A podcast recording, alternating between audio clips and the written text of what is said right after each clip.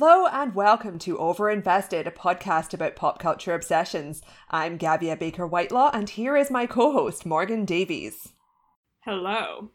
So, this week we're covering Netflix's new remake of Rebecca, alongside the iconic adaptation by Alfred Hitchcock and the original novel by Daphne du Maurier. Directed by Ben Wheatley and starring Lily James and Armie Hammer, the new version is absolute horseshit along with being horribly miscast and filmed through some kind of Instagram filter, Netflix's Rebecca makes some deeply misguided changes to the story, a gothic drama about a twisted marriage. Uh, Morgan has just watched the film literally like 10 minutes ago. I watched it a couple of days ago for review purposes. I also just watched the Hitchcock adaptation now for research because I was curious. Everyone says the Hitchcock movie is amazing, and they're correct. It's perfect. It's a perfect adaptation of a great book. So um, I think we're ready to roll. Morgan, would you say this is probably going to be the most negative review we've done since our amazing episode on Passengers? Yes, I think this is one of the worst movies I have ever seen in my entire life. So we're, I mean, we're ready to go. The thing is, right, I have technically seen many worse films. Like, if this was an original film, I'd be like, this is a bad film. But as an adaptation of Rebecca, it is like insultingly atrocious in every single yes. regard obviously I have seen like technically more incompetent films than yeah. this by a lot. But as you say, given what it is, like that's what we grade these things on. And uh, for what it's trying to do, this is appalling on so many levels. And I was agog. And you had seen it before me, and other people I knew had seen it, and like I had listened to other podcasts where people were like, this movie is horrible. And all of that information was not enough to adequately prepare me for how bad this movie was. Like, I was shocked. I'm almost speechless. And I literally did just finish it. So I, my brain is just like, yeah. Ah! So, as what? a foundation for our listeners, I'm sure some listeners will not be aware of Rebecca. Um, obviously, we're going to spoil it we're going to discuss spoilers. So, we're going to give you a little intro to Rebecca, the book, and the general story, and also a little intro to the director and the actors. You will have definitely seen the actors and other stuff. The director you probably haven't heard of unless you're into British indie thrillers. But um, Rebecca itself, classic novel written in 1938. It's kind of following the Jane Eyre formula of many brilliant gothic novels. It's a formula which I love a great deal, which is a naive young woman moves into a big ominous house, uh, which is just it's a perfect for- formula. It wins every time. And in this one, in this novel, uh, the main character is not named, which is kind of crucial to her lack of identity. She is a young, middle class, by British standards, woman who is working as like the companion to a wealthy lady on holiday in Europe.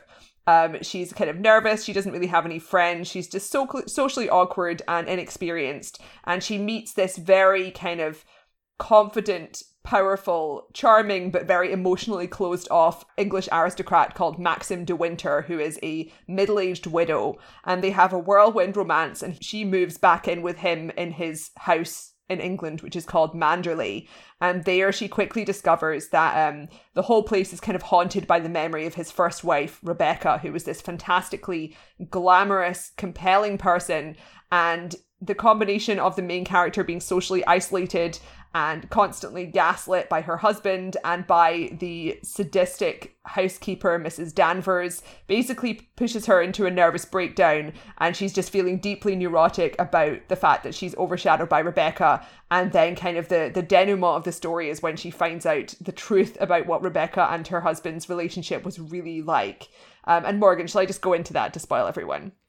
Yes. If people don't know the story of Rebecca, which obviously some people won't, but like it's been around for a yes. while, and it's also basically Jane Eyre. I yes. mean, it ex- is explicitly a revision of Jane Eyre, this, this novel. So, um, I mean, I was surprised in certain ways when I watched the Hitchcock movie the first time. Like, it is very suspenseful, but in other ways, it's very predictable. So I think yeah, we should just talk fine. about the story. and like having read the book this week and also watched two films, each time I was like, I'm getting a different experience from this story. So anyway, yeah, so she's completely obsessed with the idea that like everyone is judging her compared to the perfect Rebecca, who her husband's still in love with.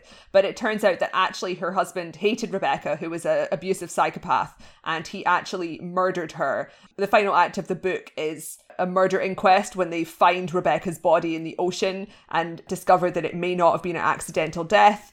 And the main character, the second Mrs. De Winter, and Maxim De Winter kind of finally come together in a more equal partnership by helping to cover up this murder and having kind of unhappily ever after, but obviously not really, because the whole relationship is a nightmare founded on lies. It's a fantastic book, wonderfully well written, very well observed, and it's all kind of told from the perspective of this first person protagonist who's just like constantly misinterpreting people's interactions with her and second guessing herself and is generally just very nervous. And that's fantastically illustrated in the Hitchcock movie. Whereas in this new film, which is directed by Ben Wheatley, uh, they make many, many horrible decisions, including making, like, I mean, first of all, just the casting. Morgan, let's talk about the casting because it's truly a nightmare. Well, it it is. I think we should talk about the Hitchcock movie a bit okay. first before we get into this, though, because part of what makes I mean, this is a horrible adaptation of Rebecca the novel, which I have also read and love. I read it after having seen the Hitchcock film, and like I knew everything that was going to happen, and I read it in like one day because I was just like, I have to get to the end, even though I know all the plot twists. Like it's really engaging. But um, I think the film is definitely more like permeated in the cultural imagination at this point. The Hitchcock movie. And part of what is so stupid about this new project is that you know, I love old Hollywood movies from that period, so I have a warped view of, you know, a remake of a film from 1940. But of movies from that time period, Rebecca is definitely one of the ones that is most watched today. Like, people watch this movie. Not like on a Marvel level, but like people who definitely don't watch a lot of other films from that era there's a pretty decent chance it's that you've seen Rebecca at some point. Accessible. yes, and it's similar to Hitchcock's later movies in some thematic ways, in terms of like gaslighting type stuff, vertigo type identity issues, this like woman be having a difficult relationship with his man, but it's not formally audacious in the way that something like Vertigo is, you know, 20 years later. And part of that was the fact that he was having, it was his first American film after coming over from England, and he didn't have full creative control over it. He was in sort of fights with the studio.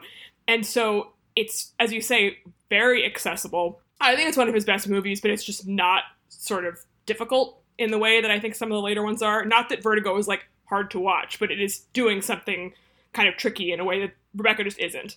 And people love this. Teenage girls love the novel and the film of Rebecca and always have. Rebecca the novel is one of those books that just like has always sold well and never gone out of print, right?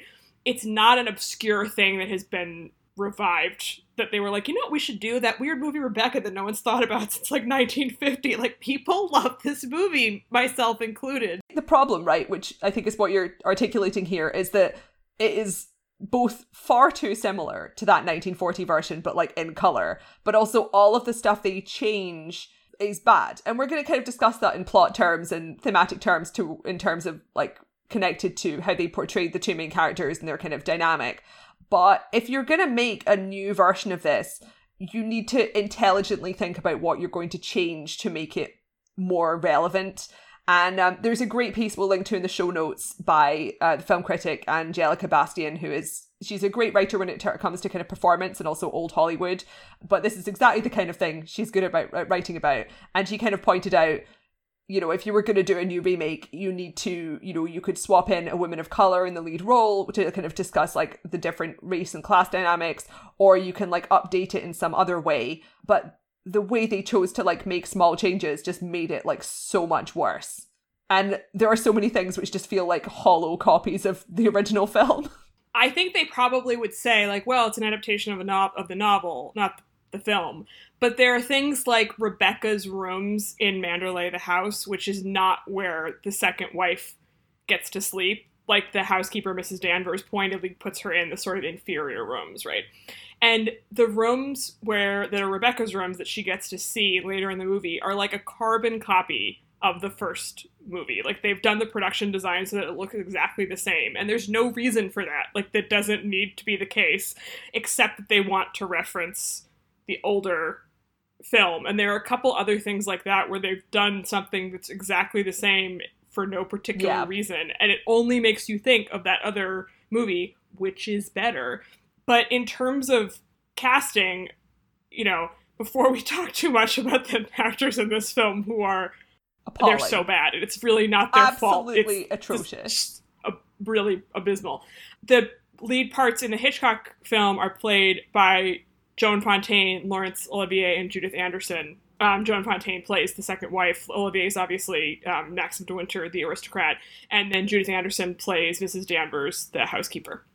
I don't think I have seen Judith Anderson in any other movies. She must have been in some, but this is definitely like the role she is known for. And then obviously Fontaine and Olivier had long careers. But um, Olivier is a bit younger than he's really supposed to be in the novel, but he still has that sense of like authority. And they give him sort of grey hair. I'm fully convinced that he's 40 in that film. I mean, basically, it's meant to be a love story between a man who's about 45 and a woman who is between 20 and 25.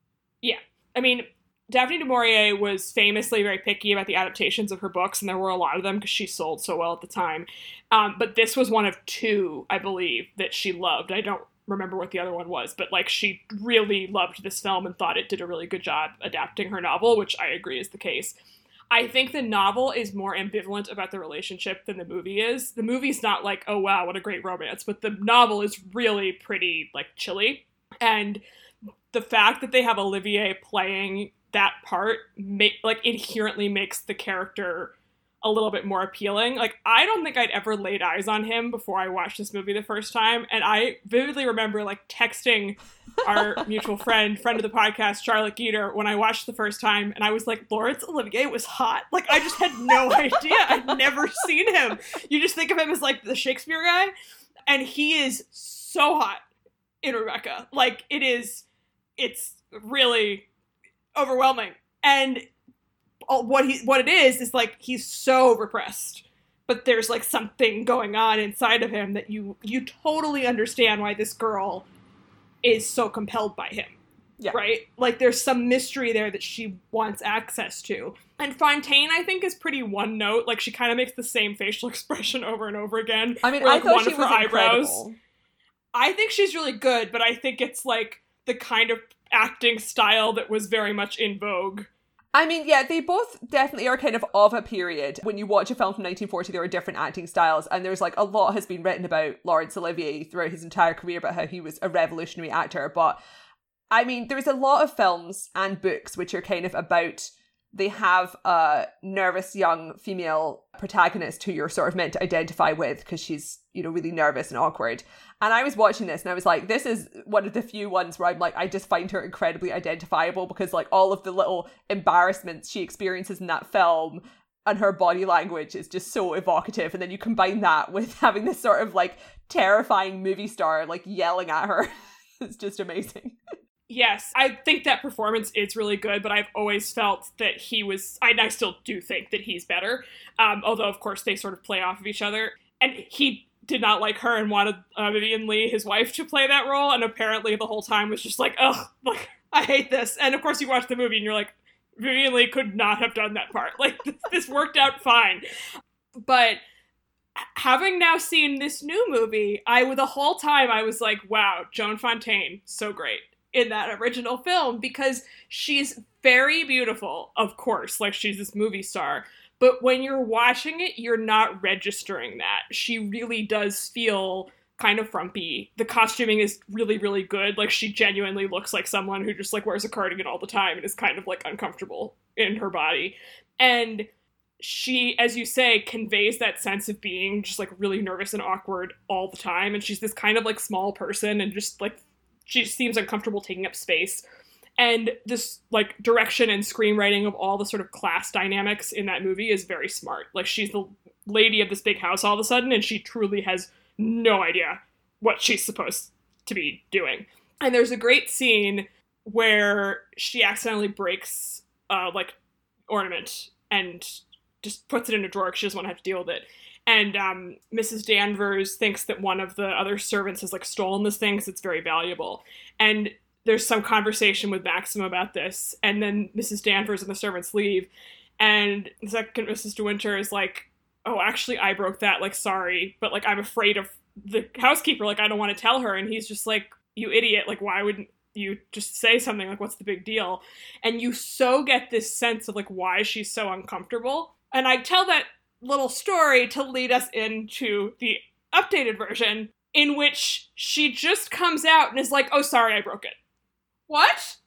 All of the little nuance and the like drawn out uncomfortableness of that scene and every other similar scene in the movie, which they change, is gone. Well, like there were just so many moving parts in this new film are conspiring to make every other moving part worse. It's like if you built a clock and every cog was the wrong side and they just immediately go into gridlock and the clock explodes. Um, if my brother who's a clockmaker is listening to this, please disregard what I just said because that doesn't make sense. but um, yeah, so in terms of casting, Lily James and Armie Hammer, you will definitely know Armie Hammer. You will probably know Lily James. Lily James, I do not like as an actress. I find her extremely one note. Basically, she just plays perky, posh English girls. Um, she has been, I mean, in Baby Driver, she plays a perky American waitress, but like her her big roles are uh, Mamma Mia, Here We Go Again, which is a good film because Mamma Mia is amazing, but she is playing, you know, perky girl. She's in a rom com called Yesterday. She's in Downton Abbey. She was in Cinderella playing a perky girl. And in this, she is absolutely playing to type. She's doing the one thing that she does, which I think is fair, right? Because like that's what you hire her to do. There are some actors where it's like they have their niche, and it is the the filmmaker's fault for hiring her to be in this film and then telling her to do that because it is completely the wrong thing. They've rewritten the character to kind of make her more confident. So like obviously the film kind of starts out more or less I mean it follows the same plot, but just from the get-go it feels like the writers of this film, who are Jane Goldman, Joe Sh- Shrapnel, and Anna Waterhouse, they're three English writers. Jane Goldman has written a lot of blockbusters like the Kingsman movies, uh, X Men Days of Future Past, that kind of films. And um, they were like, oh, you know, I just feel like it doesn't really make sense that he falls in love with this girl who has no personality and is so nervous. We need to make her kind of spunkier. She needs to be fun and have more interest. So they like give her more interest and they have like a sexier relationship. So you see them actually more or less having sex. Like you see them kissing and stuff. They have like a, an actual courtship. And then once they get into kind of the actual moving into Manderley, she kind of is far too confident. Like you still have the same general dynamics but like once you get to the end of the film, she's like freaking investigating the crime and stuff for her husband. So it's completely different. It removes all of the gothic tension and the kind of abusive power dynamics between her and her husband. And the performance itself is just extremely shallow because Lily James doesn't have the heft to, to be performing this in an interesting way, and the material makes no sense. As for Armie Hammer, worse, I would say.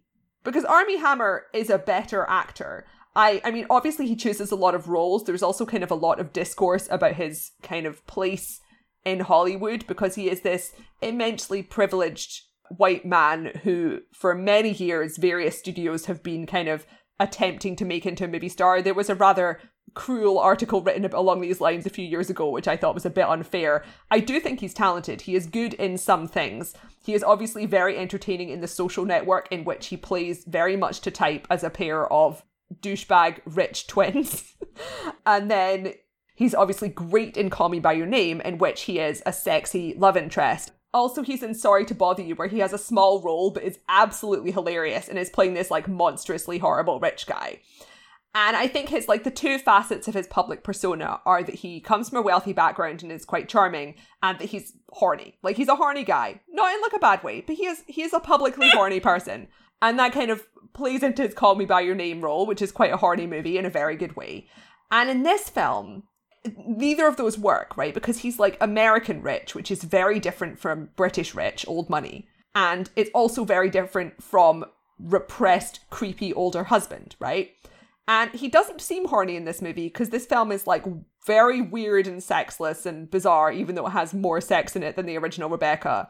And the character he's being told to play bears no resemblance to the character in the book or the character in the 1940 movie in a way that just makes it seem like everyone involved in the film didn't understand what the story is meant to be about at all. It's just deeply baffling. Like, he looks constipated, he is dressed badly, he isn't scary, and it's and they have this relationship where you're kind of meant to be like, shipping them basically. You're meant to be watching this movie and being like, "Oh, it's a, you know, it's a romantic period drama and like they have this this conflict in their marriage because he has this dark secret." Which is not, which is not the vibe you're looking for at all.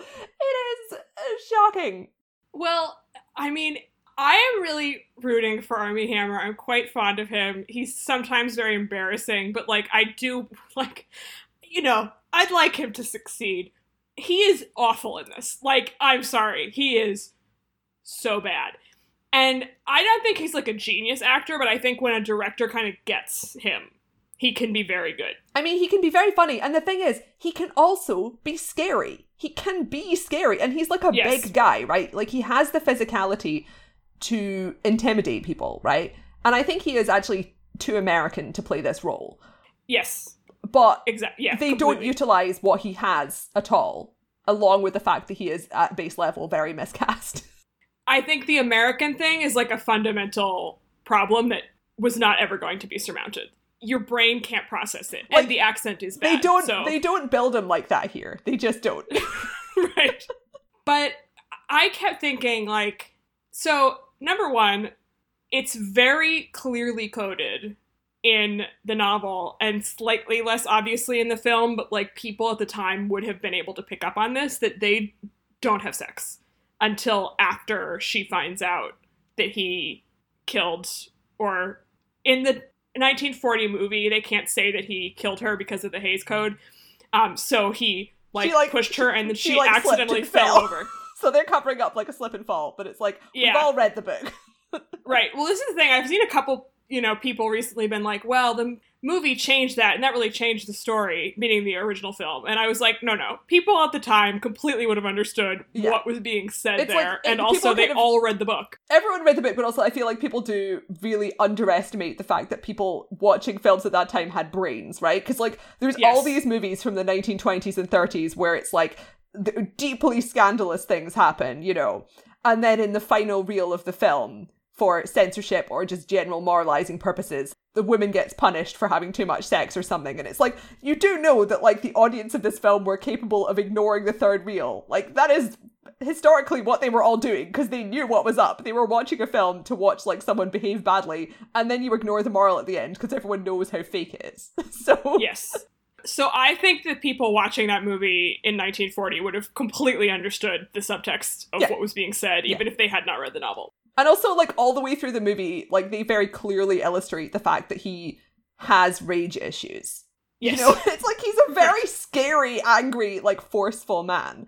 And I do actually think in the Hitchcock version, I think they should have kind of emphasized a bit more that Rebecca was truly a monster, which is kind of the impression you get from the book because there is more kind of mentions of the way she was behaving like she you know she tortured a horse to death she's kind of psychologically tormenting her servants and various people around her along with having affairs but like i mean it's fine you know it's fine I think that's probably also a Hays Code issue. Yeah. Would be my guess. that makes sense Because, you know, ladies can't do Yeah. evil things. but like basically in the book they make it very clear that she was like the worst kind of abusive spouse and the thing that trapped him is that he was too british and aristocratic to have a divorce so they kind of made an arrangement where she would be allowed to do whatever she liked in her private house in london and he would stay at home and they would just be married forever and be miserable so Yeah. And I think one of the real strengths of that movie is that, on the one hand, the relationship between the second wife and Maxim is like obviously dysfunctional. Number one, they're not having sex, which. And not because they don't feel like it. Like, there's clearly just like they're not talking about it, and she's like, Why don't you like me? And he's just like, No, let's, uh, whatever. Two, he's very condescending to her. He literally like calls her a child and an idiot, like all of this stuff. I mean, it's it's not good. But I think that you know the novel does this too, but particularly the film, and again because of the Olivier factor.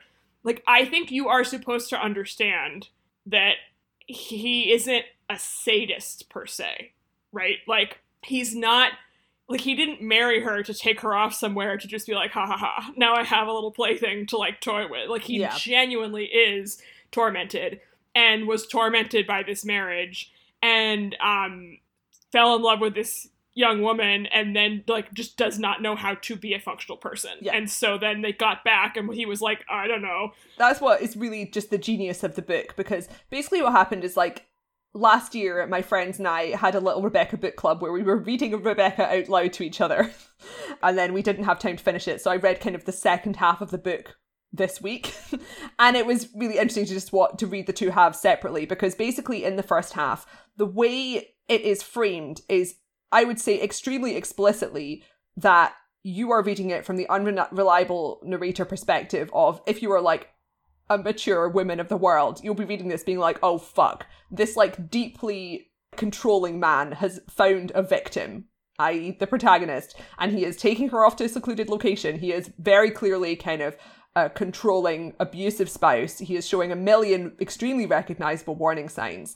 And then the twist in the book is a double twist because, like, obviously you find out the truth about Rebecca, but it immediately changes your perspective on his behavior earlier. So, like, obviously he has been behaving like badly towards his wife, but it actually hasn't been that badly because a lot of what's happening is kind of in the girl's head because she is taking all of these cues from the people around her because she is so alone and she is so vulnerable and she's so self-conscious that she is like interpreting stuff that is him being standoffish and unpleasant as being much worse than it is and it's having like a really difficult it's having a much worse impact and it's not to say like oh he's a great guy because as you said he's like massively fucked up but it, it changes your perspective a lot and you kind of see where it's coming from rather than him being this sort of Dracula figure. He is actually just like completely damaged and doesn't know how to interact with people. And as I said, this is explicitly a rewriting of Jane Eyre. And I think that in the sort of modern day, the Jane Eyre tends to get read as much less romantic than it was intended to be at the time. Uh, my belief is that Charlotte Bronte completely intended that novel to be like profoundly and deeply romantic. Not that Rochester is like a flawless guy, obviously, but I think, and like there are perfectly valid reasons why any individual in 2020 might read Jane Eyre and be like, hmm, this is weird. There's obviously the post-colonial reading of that book now, and also like he is very controlling and sort of like way more manipulative, in fact, than Maxim de Winter is in this because they don't actually get together until much later in the novel in Jane Eyre. But um, I think something that gets missing from like the way people think about Jane Eyre often now is that it is a profoundly, profoundly Christian novel, and like the whole point is that he's kind of like has to suffer and like be redeemed by the end of that book. So when they get together at the end of that novel, like you're supposed to be rooting for them, right?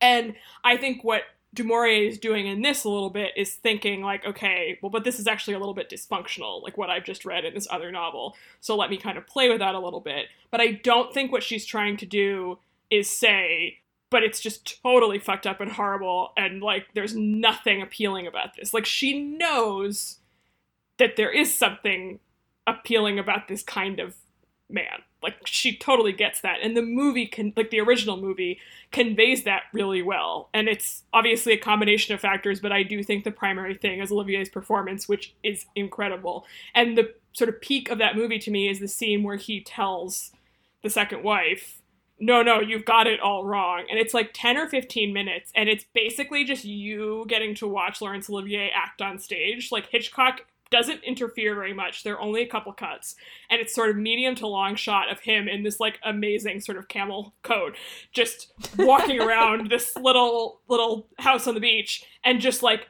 giving a soliloquy. Like it's so compelling, and it's not like the film isn't doing very much it's just the power of this actor and you're like wow this does seem like it was really hard for you even though this he's been acting like an asshole fast forward to 2020 and like they basically cut it. They like don't have it in the movie.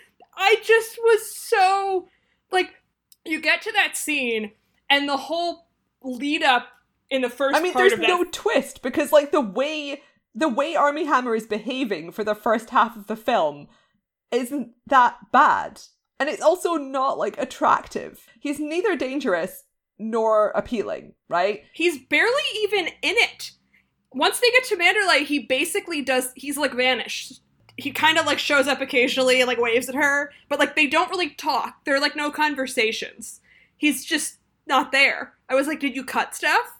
Was this just not in the screenplay? like what? Oh my god, the screenplay is so bad. There's so many scenes where characters just like explain what's happening to each other. They just like explain stuff. And I'm like, what happened? You have dialogue in the book to adapt from. It is, it's genuinely shocking. And, and like even like the supporting characters, right? Because like they have obviously Mrs. Danvers is like the primary supporting character, and I don't know how this is possible. Like I think in my review I was like, is Ben Wheatley a bad performance whisperer? Because Kristin Scott Thomas is like incredible. She is a national treasure, an international treasure, and she is not good in this film, and she is perfectly cast as well. She is like this is her comfort zone is playing Mrs. Danvers, and then you have Keeley Hawes, who is a gorgeous, wonderful British TV actor who is also very much in her comfort zone as someone who acts in a lot of period dramas. She is playing Maxim's sister, who is in the book this wonderfully funny and well observed, kind of very upper class, sort of tweedy woman who's sort of, you know, airily taking charge of situations and being a bit like mean and bitchy, but like not in a kind of cruel way. She just doesn't give a shit because she's so rich. And in the book, she's fantastic. She's slightly different in the Hitchcock movie, but also great. And in this film, she's just this sort of like nice, supportive lady who shows up occasionally. And I was just like, what the fuck is happening right now? This film includes Ann Dowd, iconic character actress Ann Dowd, playing the horrible old lady that the second wife works for at the beginning. And she's shit in it. And I was like, I didn't know it was possible for Ann Dowd to give a bad performance. What was I happening? know! What? Like, she is actively bad. And I love that woman. And, like, what did he do? And the thing is, right, the context here with Ben Wheatley is okay, I am not like a Ben Wheatley fan, but like I respect what he does, right? He is, he's an English filmmaker and screenwriter. He has made like a run of movies which are mostly kind of in the thriller horror zone. Like his big breakout film was called Kill List, which I've not seen, but it's kind of a, a psychological horror film and it's, I think, quite violent. And that was in 2011. And then he did a few other movies. And I saw two of his more recent movies. So, like, his last film was a country house drama, so it's more in the Rebecca zone. But before that, he did Free Fire, which is kind of, it's just like a full on bloodbath movie starring various actors, including Brie Larson and Armie Hammer. I didn't like it very much, but like, all of his films kind of have a cult following. The reviews for that movie, I will say, I didn't see it, but you were not alone. That got trashed. Yeah, Like, I mean, that film, it was a film that didn't get particularly good reviews, but did have fans. You know, he has fans. yeah. Uh, none of his films at all, by the way, have turned a profit. I just like to add that. Like, he is a guy who he consistently makes movies and he has an audience, but his movies do not make money. And before that, he made High Rise, starring Tom Hiddleston, which is a kind of quasi kind of futuristic dystopian thriller set in a high rise apartment block. It's a great vehicle for Tom Hiddleston. As a movie, it's stylish, but like it's got issues. But like I have respect for it. Ben Wheatley does know how to make a film. He's not very good at female characters, but like he's not alone in that. But whatever the fuck happened with Rebecca, like I don't know why he was hired for this in the first place because he's a horrible choice. Like this is not his comfort zone. He clearly doesn't understand the source material. And I think this is a situation where it's like all of that just it wasn't just that it was like he's not good for this. The fact that he's not good for this meant that he just like fucked absolutely everything up. Aesthetically, it also doesn't really resemble his other films very much, which is weird because like it's the same cinematographer he always works with. So I don't know what's happening with Netflix. Like maybe this was Netflix interference. I don't want to blame it exclusively on them because clearly the directors and writers made a huge hash of it too. But like, what? I so I've only seen High Rise of his previous movies. He did one called A Field in England, which I have the sense is the best regarded of his movies. I think it's set in the medieval period. I believe it's in black and white. I would like to see that at some point. I did not care for High Rise at all. I really like strongly disliked it, and I love Tom Hiddleston. And I was just like, I thumbs down. Like I found it pretty intolerable. But even though I found that movie unpleasant and sort of boring, it definitely was like attempting to do something, right? I mean, he's a competent filmmaker. This is the thing, right? And also, in terms of acting, he knows how to tell an actor how to give a performance, right? Like, I just feel like I really am curious why this happened. He feels totally uninterested in the material watching it. Like it feels like a movie where the director did not give a shit at all. Like I don't know if that's the case, but that's the sense you get or I got anyway watching it. And as you say, it's just a mystifying choice. I mean, the, the aesthetic choices are like. I mean, we're just like staring at each other on this. yeah, it's like that silence as I was just was looking at each other on, on, on Skype, just being like, "What's happening?" I, I mean, definitely the the weirdest element of this movie is the suit, right? Yes, we have to talk about the costumes. The, the like, oh costume, oh so the costume design in this, it's not like it's not like horrible costume design, right? I've seen worse. It, it, the period isn't super clear at the beginning, but that's partly because it, it just has like a modern feel. Even the trailer, like it looks like kind of Instagram filtery. It looks modern. The makeup is often quite modern on Lily James, especially. Yeah. She's got that kind of the glossy skin and stuff. It's very wrong. But like they have Armie Hammer in this mustard yellow suit for like the whole of the section at the beginning during their romance in Mar- Monte Carlo. And it's very puzzling, right? So I actually looked this up. I was curious. The costume designer is a guy named Julian Day, who, you know, he's not a particularly big costume designer. He's worked on Bohemian Rhapsody and Rocketman. so, you know, whatever.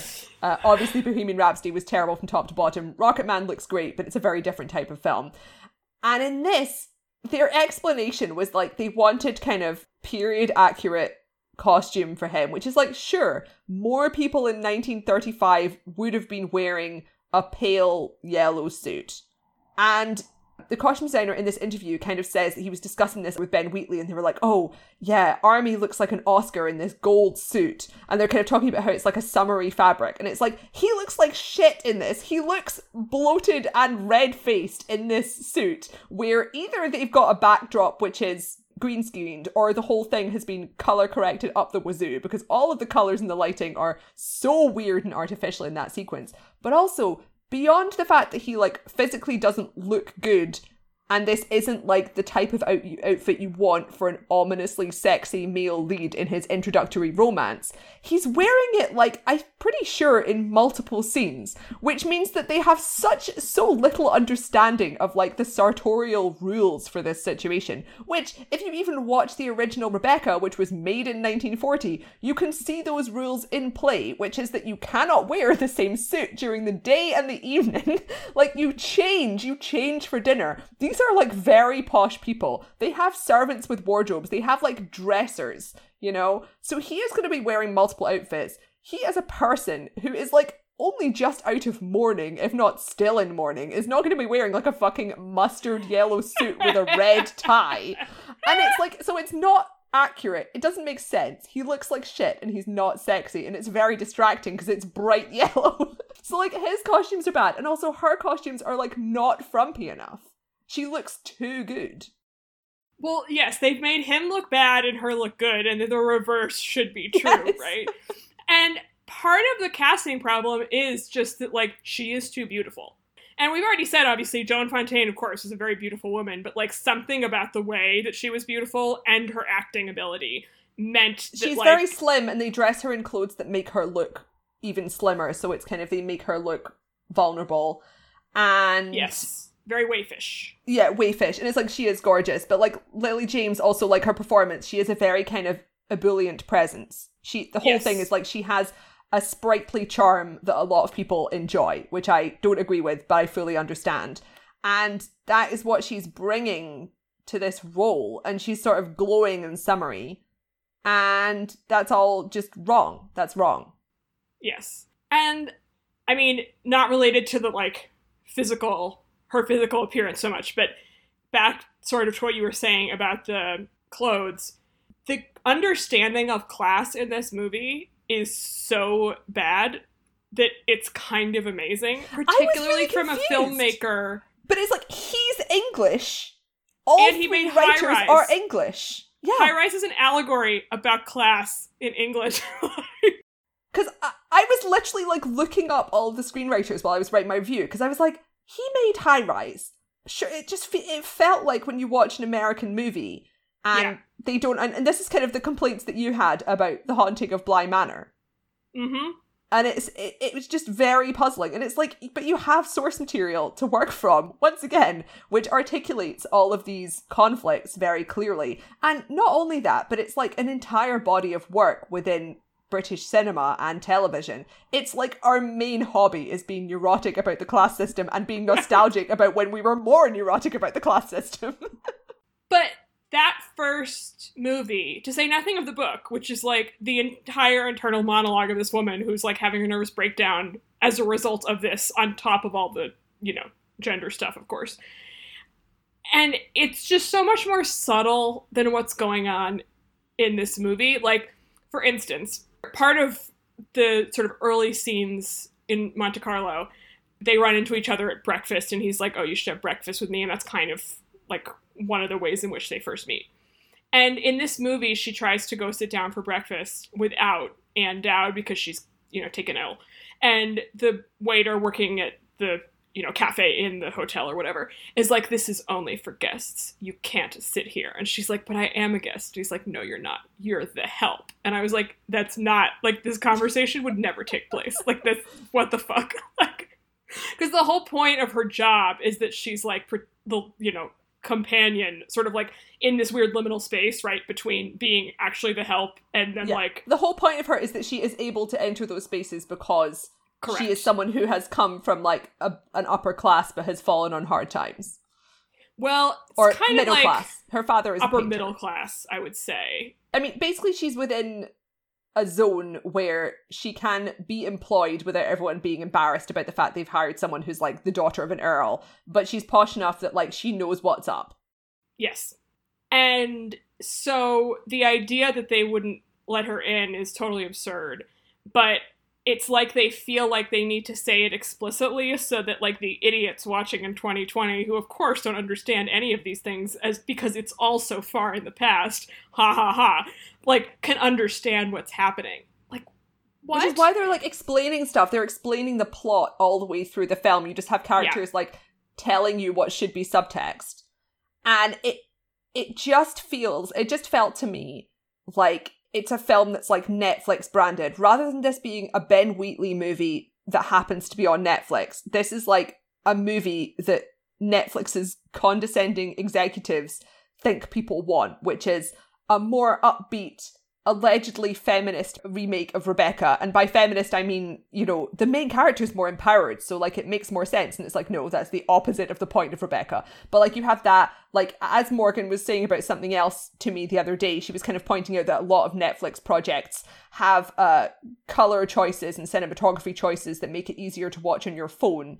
And from my perspective, as someone who like reviews a lot of Netflix Netflix original content, a lot of it has this issue where they just explain stuff like fucking way too explicitly because they're like expecting you to only be paying like thirty percent of your attention to the movie.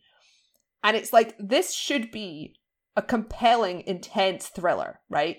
this isn't like a romance that you put on in the background while like doing four other things at once.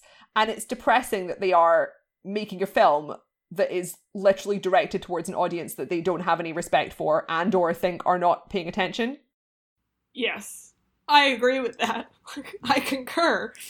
And in terms of the like class and gender stuff, it feels like there's this attitude of like, well, in the past, you know, people were sexist and like women had to have these weird bad marriages and like, you know, there were these servants, but that was all so long ago. And I mean, like you've forgotten started, that like, now. In, when she started investigating stuff at the end, I was so fucking infuriated.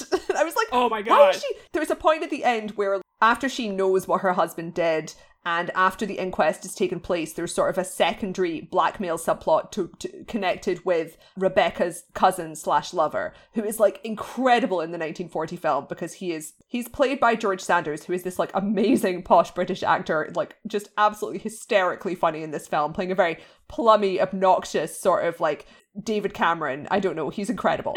Um, and in this film, he is played by Sam Riley, who is an actor I have you know he's he's pretty good in other stuff. Like i have respect for him but obviously this is a nonsense film so he's doing nonsense in it. But um the kind of the the key plot point here is that uh he and maxim are at odds over the facts of rebecca's death and in order to find out the real facts they have to investigate this doctor that she visited on the day of her death. And the kind of result is that they thought that she was pregnant but actually she had cancer and the fact that she had cancer means that she has motive to kill herself and they can explain the murder as suicide. And in the book, this goes forward in the kind of stolid manner one expects from a kind of 1930s investigation. Like there's no running around, it's all sort of phone calls and discussions. And in the original movie, it's more or less the same. And in this, they have like they have Lily James like running off to to London and like tricking her way into the doctor's office in the dead of night so she can like rifle through his files and find the right one and hide it while like the other investigators are hot in her heels. And I'm like, there's no reason for her to be doing this, and also it makes no sense. And why is she so confident? And why is she even able to do this when she's like useless and has no skills? So it's just ridiculous. And it's like this doesn't and, make it a better story. and then when the doctor's like, no, no, like I'm not a. I mean, they all assume that he's like a women's doctor. And he's like, no, no, I'm an oncologist. And then she's he says that she had like cancer in some part of her reproductive system.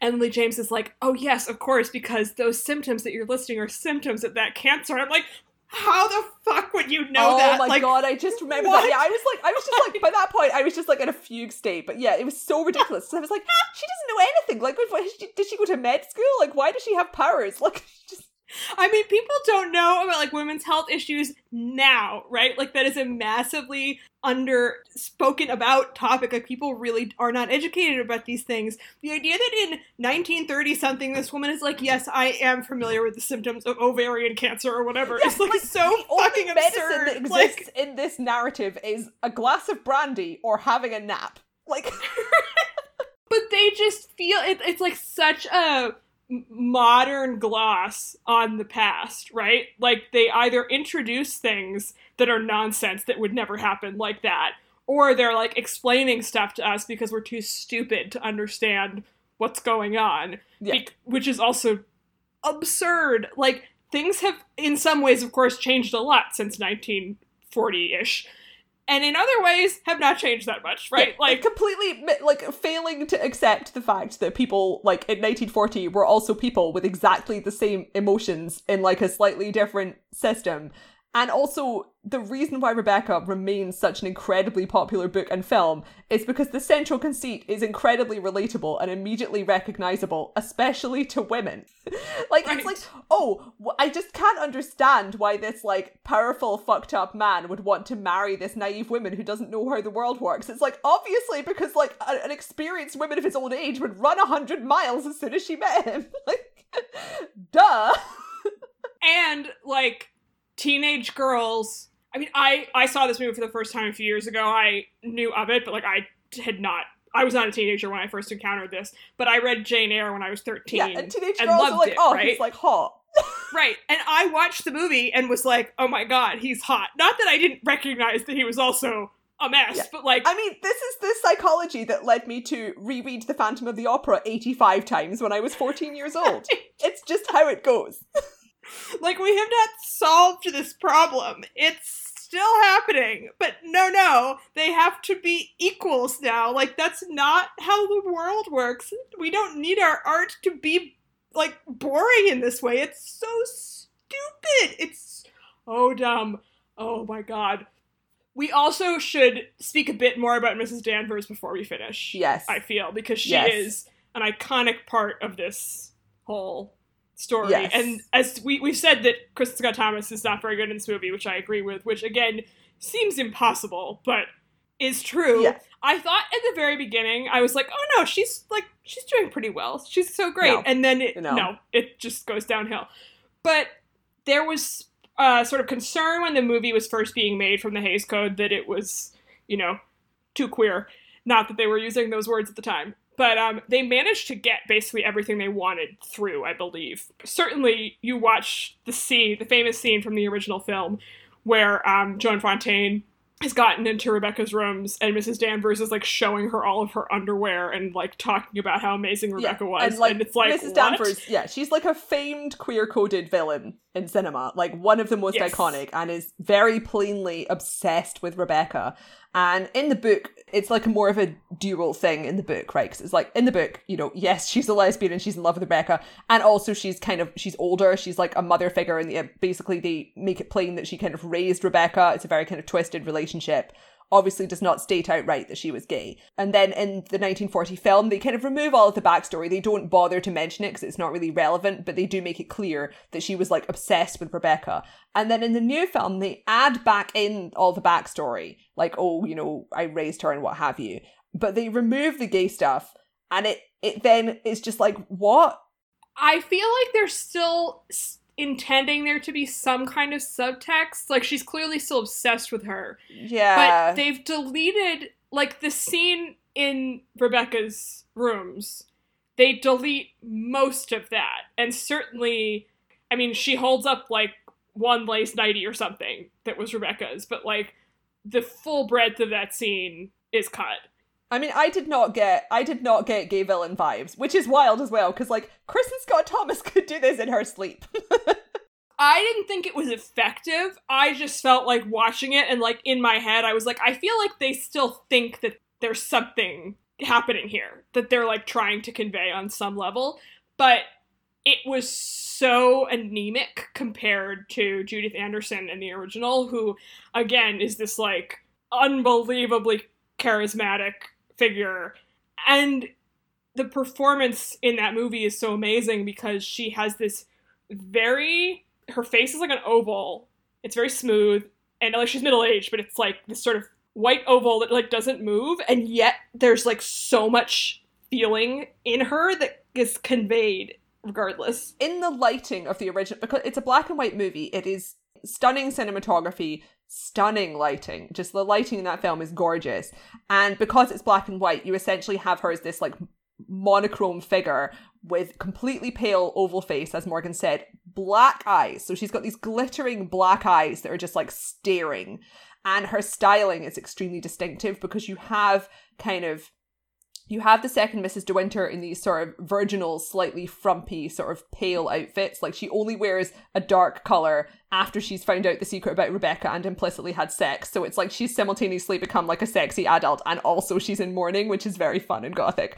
But um you have Mrs. Danvers in this like bizarre outfit, which is riffing off the idea of kind of the uniform that a housekeeper would be wearing in one of these old houses. So, like a black outfit with a white apron, but she's not wearing that. She's wearing this sort of floor length, tight fitting Puritan dress. It's very puritanical, pure black with like a little white bow at her neck, and then millions of little buttons.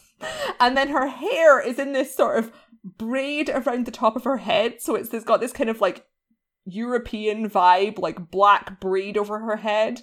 And the whole thing is like very witchy with like definite like dominatrix overtones and kind of nun like. And at one point, when she goes out like outdoors and has to wear hacks, it's 1940, she wears what looks like a sort of a nun or a nurse's like wimple, which is just like unbelievably good styling. And then in this, she's just wearing like a suit. And also, I would say that that suit would be too fashion forward for like a conservative middle-aged woman in 1940 who's working in service. Like a suit yeah. would be like a quite adventurous, more like gender bending type outfit at that point. So no. Again, it's just like why make this movie? What's the point, right? Because I don't think there's any reason. I don't think it needs to happen. I think there are certain sort of classic texts, like Jane Eyre, where, but like I love that 2011 movie that I feel no particular desire for another version. But like that's been adapted many times. It will be adapted again. That's fine. And like Rebecca is a novel that people will be reading forever because people like it so much. And in theory, you could be like, well, it, it has been made into a TV show before. Like it's been adapted multiple times. It's not the same thing as adapting I don't know, like All About Eve, right? Like remaking All About Eve is like more blasphemous in a certain sense than redoing Rebecca because it does have that kind of like classic text status. But the fact that the movie is still so beloved means that you have to cross such a threshold of like why do this to make yeah. it relevant. And they haven't done anything with race or sexuality I mean, obviously, there's nothing to do with race in either of the movies, but like the sexuality stuff is more interesting in the 1940 version. Like that film is queerer than the one made in 2020, and it was made under the Hays Code, which is like, how did this happen? Like, I don't understand. But and also, like in terms of the sexual content, which obviously in the original is non-existent. This is something else that Angelica Bastian brought up in her review, which is something I think about a lot, just kind of in general while watching contemporary mainstream American films, which I believe we've discussed before as well. Which basically is that like Hollywood films have not been sexy since about 1990. You know, it's this like weird situation where the new version is clearly like, oh, well, we can include some smooching now. We can show some sex. So like they have scenes where they're in bed together. You know that they've had sex, which is different from the original, where it's ambiguous. But as Morgan said, we can impl- we can infer that they probably haven't, and they, they're kind of meant to have a more obvious kind of sexual component to their relationship. But the film's completely inc- incompetent at illustrating that. There's no chemistry between these two actors. And there's because like the vibes are so utterly like deadened, there's no tension in general. And the thing is that I can see a version of Rebecca where if it's like a more daring filmmaker, you make a much more sexual version of Rebecca, which is a way to kind of stay within the bounds of the original narrative, but explore things that couldn't have been explored on screen in 1940, right? And we have recent films which literally do that. So we have uh, Phantom Thread, one of my favorite movies ever made, which is literally Rebecca, like Phantom Thread, very brilliant film if you've not seen it already. There's Crimson Peak, amazing gothic, more horror based movie by uh, Guillermo del Toro. And you have The Handmaiden, which we did a few episodes ago, which is like obviously a different kind of story, but it's in the same general wheelhouse. And those are doing kind of more extreme things that you couldn't be showing in 1940. And you could make a version of Rebecca that is that. But this isn't. And it actually has like less sex Although appeal Phantom because Thread, of the which stuff obviously could not have been made for a variety of reasons in 1940, has no sex in it. Yes. Like, there's the scene where he, uh, you know they're having sex. They're clearly very active, but you do not see anything. right? and I think part of the reason why that film feels so sexual is that he gets what made those old movies compelling, Yeah. which is that like you don't show any of it. It's just kind of in the air. And the most sort of physical contact you really see between them is the scene where he's um, taking her measurements for the dress right at the beginning, I think. I don't think there's really much beyond that. Not that they like never touch or anything, but like there's not Yeah. a lot of like there's n- no explicit sex in that movie whatsoever.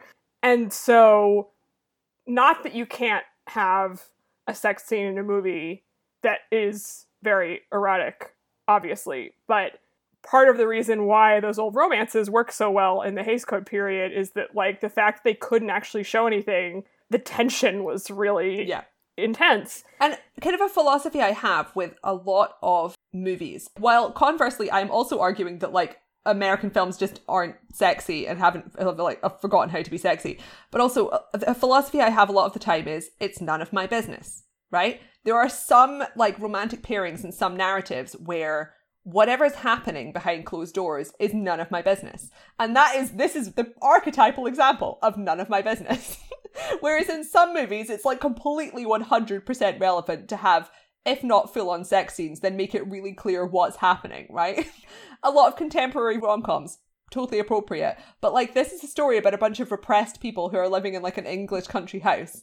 And nobody's having like a sexy Gosford Park style affair. They are like having weird power games. So,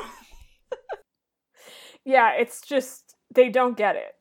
I mean, we keep saying this, and we'll end on that note too. They fundamentally do not understand the material they were adapting at all. I don't know why anyone decided to do this, except that they were like, people seem to like that, so I guess we'll do another one and people will watch it. Oh, they're going to tell us that like 80 bajillion people have watched this movie. It's the most watched movie of all time, and they will be lying. Like, that's fake. So when you see that statistic, again, it's not true. So I would love to know how many people actually watch this movie, but we I mean, will never have definitely that some information. people some people have review replied to my review on Twitter saying the film's good and my opinion's wrong, which is like, okay, thanks for reading my review.